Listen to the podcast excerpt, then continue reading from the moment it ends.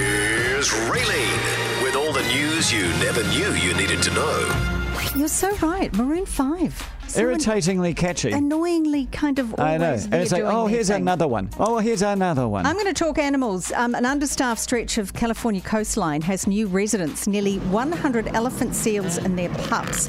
Now, they've taken over because of the US federal shutdown. So these these animals were extinct, you know, or beca- on the brink of extinction. But almost 100 females and their pups, plus a handful of three-ton males, have made this temporary home at Drake's Beach, Now, which is no, no, 30 miles Raylene, Raylene, north of Raylene is San not wearing Francisco. headphones. Oh, You- what are you're you not we- doing? What are They you do- are appear to be you- playing the sound of a herd of very large marine mammals belching.